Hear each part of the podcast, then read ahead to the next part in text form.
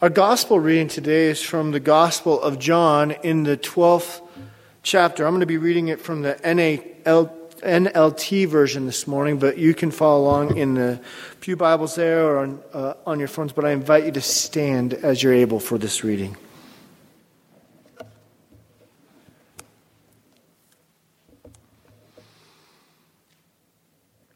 Our gospel begins in John chapter 12, beginning in the first verse. 6 days before the Passover celebration began, Jesus arrived in Bethany, the home of Lazarus, the man he had raised from the dead. A dinner was prepared in Jesus' honor. Martha served, and Lazarus was among those who ate with him. Then Mary took a 12-ounce jar of expensive perfume made from the essence of nard, and she anointed Jesus' feet with it, wiping his feet with her hair. The house was filled with the fragrance. But Judas Iscariot, the disciple who would soon betray him, said, "That perfume was worth a year's wages. It should have been sold and the money given to the poor." Not that he cared for the poor. He was a thief, and since he was in charge of the disciples' money, he often stole some for himself. Jesus replied, "Leave her alone. She did this in preparation for my burial. You will always have the poor among you, but you will not always have me." When all the people heard of Jesus' arrival, they flocked to see him and also to see Lazarus, the man Jesus had raised from the dead. Then the leading priests decided to kill Lazarus too, for it was because of him that many of the people had deserted them and believed in Jesus. The gospel of the Lord. Amen. Please be seated.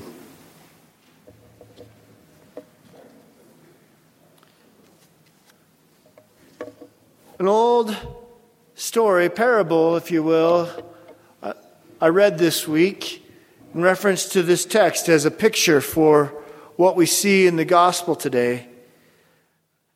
I decided, you may have heard it so many times, I'd rewrite it a bit, maybe modernize it some. But I bet before I get to the end of its retelling, you'll recall its conclusion, even if some of the details have changed. It's about a young American couple.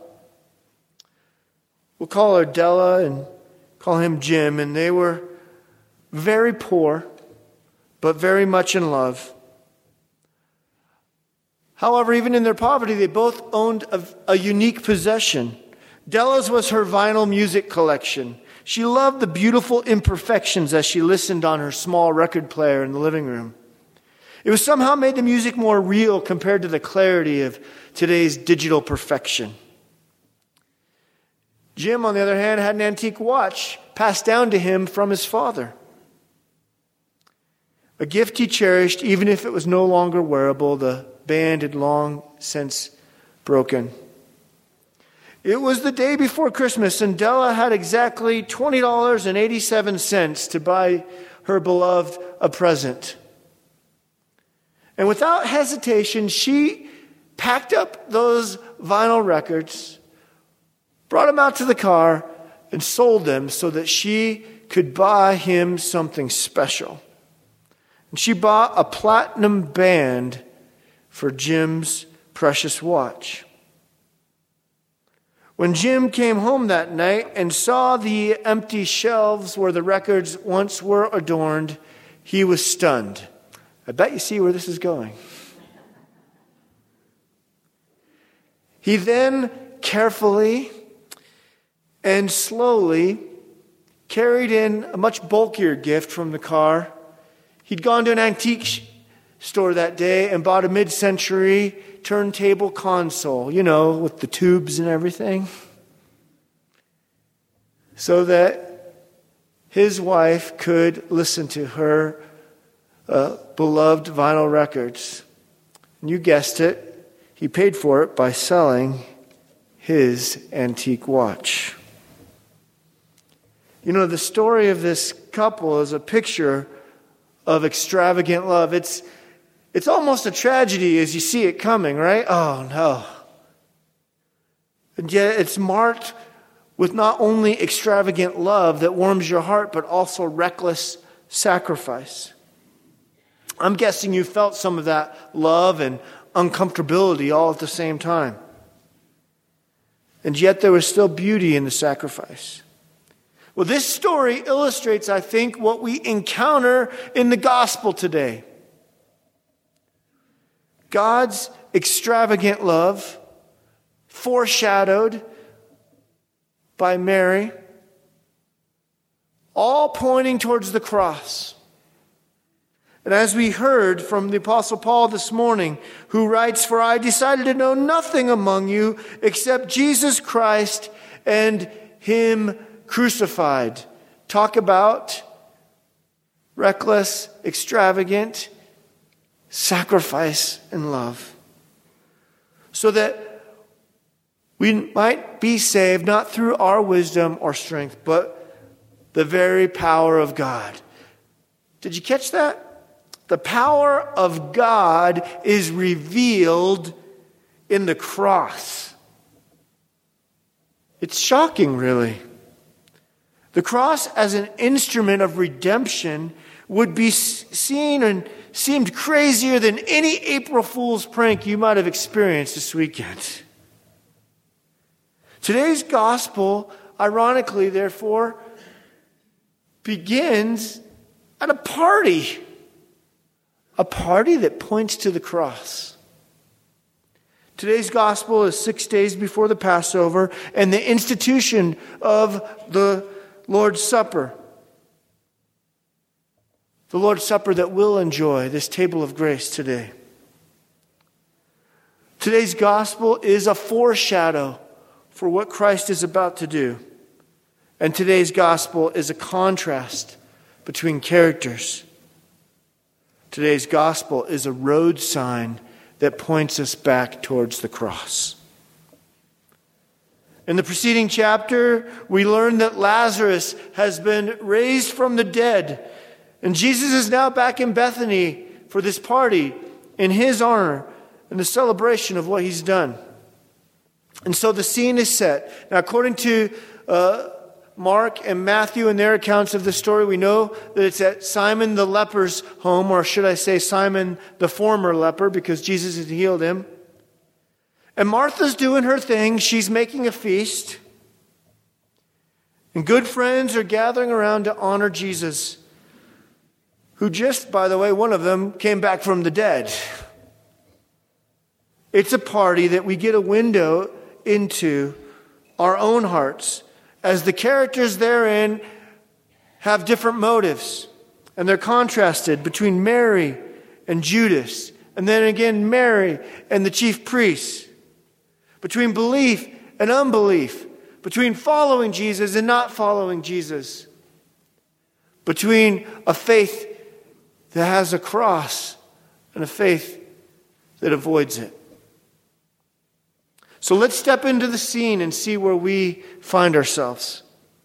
I like how one commentator imagined this scene. I mean, just imagine they're in the living room visiting at this party, and you can just hear Simon the leper saying, "It was so amazing, the scabs came off, my fingers grew back." And then there's Lazarus, right? "Oh, that's nothing, Simon. I was dead for 4 days. I was in heaven, and then the Lord called me back." In the midst of that, Mary shows up. She's so grateful for what Jesus has done for her brother to bring him back. She pulls out this expensive perfume that the scripture says was worth a year's wages. Now imagine how much you make in a year. And if you had a bottle of perfume worth that amount, are you prepared today to pour that out before the feet of Christ? Extravagant, reckless, grateful. This heart yearning to worship Him and thank Him. Jesus tells us in the Gospel of Mark, when Mark tells this story, that this scene is crucial. In fact, Jesus says this, "And truly I say to you, wherever the gospel is proclaimed in the whole world, What she has done will be told in memory of her. Well, here we are. And this is where the contrasts begin.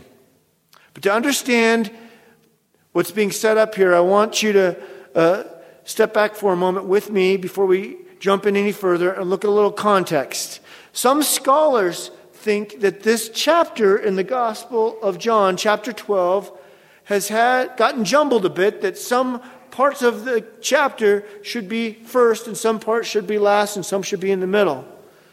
In fact, many scholars think that verses 19 through 29 actually introduce this section of chapter 12 that lead into the reading that we read today. And so listen to these verses from 25 and following as an introduction to what Mary's doing. These are words from Jesus. Whoever loves his life loses it, and whoever hates his life in this world will keep it for eternal life. If anyone serves me, he must follow me, and where I am, there will my servant be also. If anyone serves me, the Father will honor him. And then here comes Mary, right? Serving the Christ. And right away, what happens? We get a comparison between Mary's reaction of gratitude and extravagant sacrifice as she pours out this anointing perfume on his feet, and we know from Matthew and Mark on his head too. But then there's Judas. I mean, jealous much, right? Greedy? Selfishness instead of gratitude?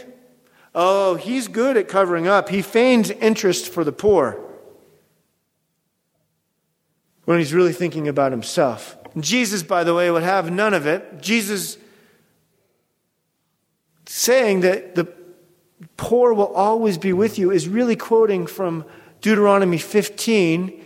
First, to let them know, hey, I'm not concerned about the poor, because after that, Deuteronomy 15 says, with the poor who's always with you, have your hands open and generous.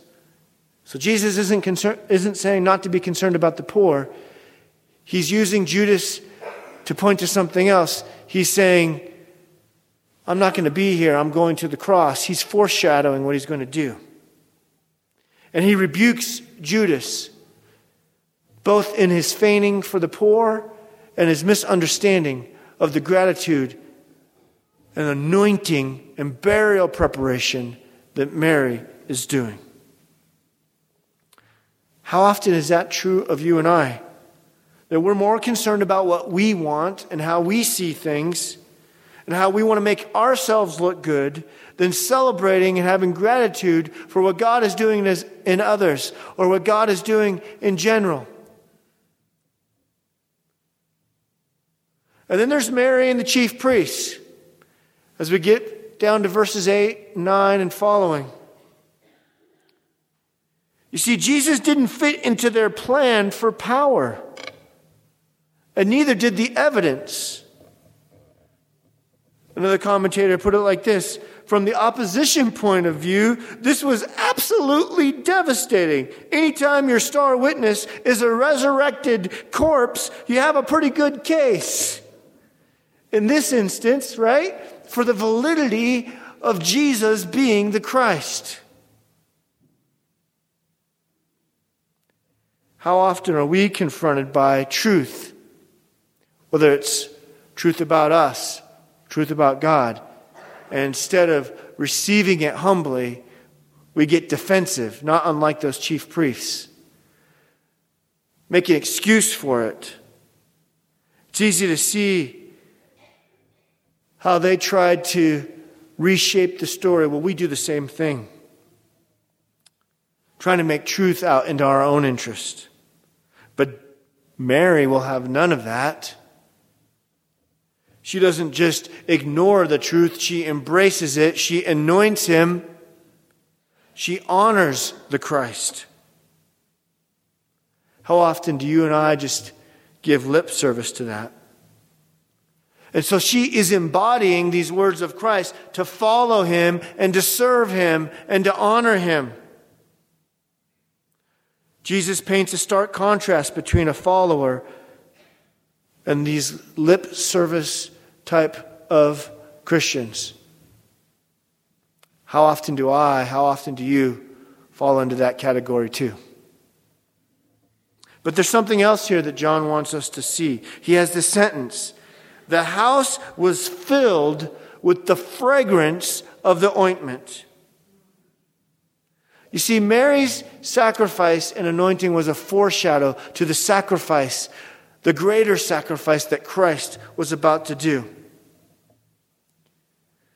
Her lavish anointing was a foretaste to the lavish grace that God was about to pour out on us through the cross, through his own sacrifice. We come to this table of grace today to remember and receive that promise. Will our homes, like the one we've been reading about in John chapter 12, will our hearts be so grateful and filled with the fragrance of Christ, as that home was filled with the fragrance of that anointing? If your heart and your home isn't like that, as all of ours often fall short, then come humbly receiving today. Don't be defensive like Judas or the chief priests. Let this new Passover, this new covenant of grace, renew and restore you and fill you again with God's promised salvation. Here we have a picture of a room full of changed lives. Simon the leper, Lazarus, Martha, Mary, and all the rest. All because Jesus would go to the cross. So it's not about you, or what you've attained, or what you know. It's about what Christ has done. The fragrance of Christ gets seen in transformed lives. And even though the chief priests tried to ignore the evidence, sometimes we stumble over ourselves. I read about a young alcoholic man who was challenged by his friends. How is it that you're now believing all these miracles? You're a sensible guy. How can you believe in all that stuff? He's like, well, I'm not sure how to explain it, but I can tell you this. In my home, where there was once beer, there's now furniture. Transformed lives. And that transformation comes through the cross. And like the Apostle Paul in 1 Corinthians, let us set our minds on Christ and on Christ crucified, so that our faith would not be based on human wisdom, but on the power of God. So wherever you're at, grateful or low or broken, come repenting, come confessing Christ, come to this, the Lord's table, and taste and see that the Lord is good, and let the fragrance of Christ follow you. Amen.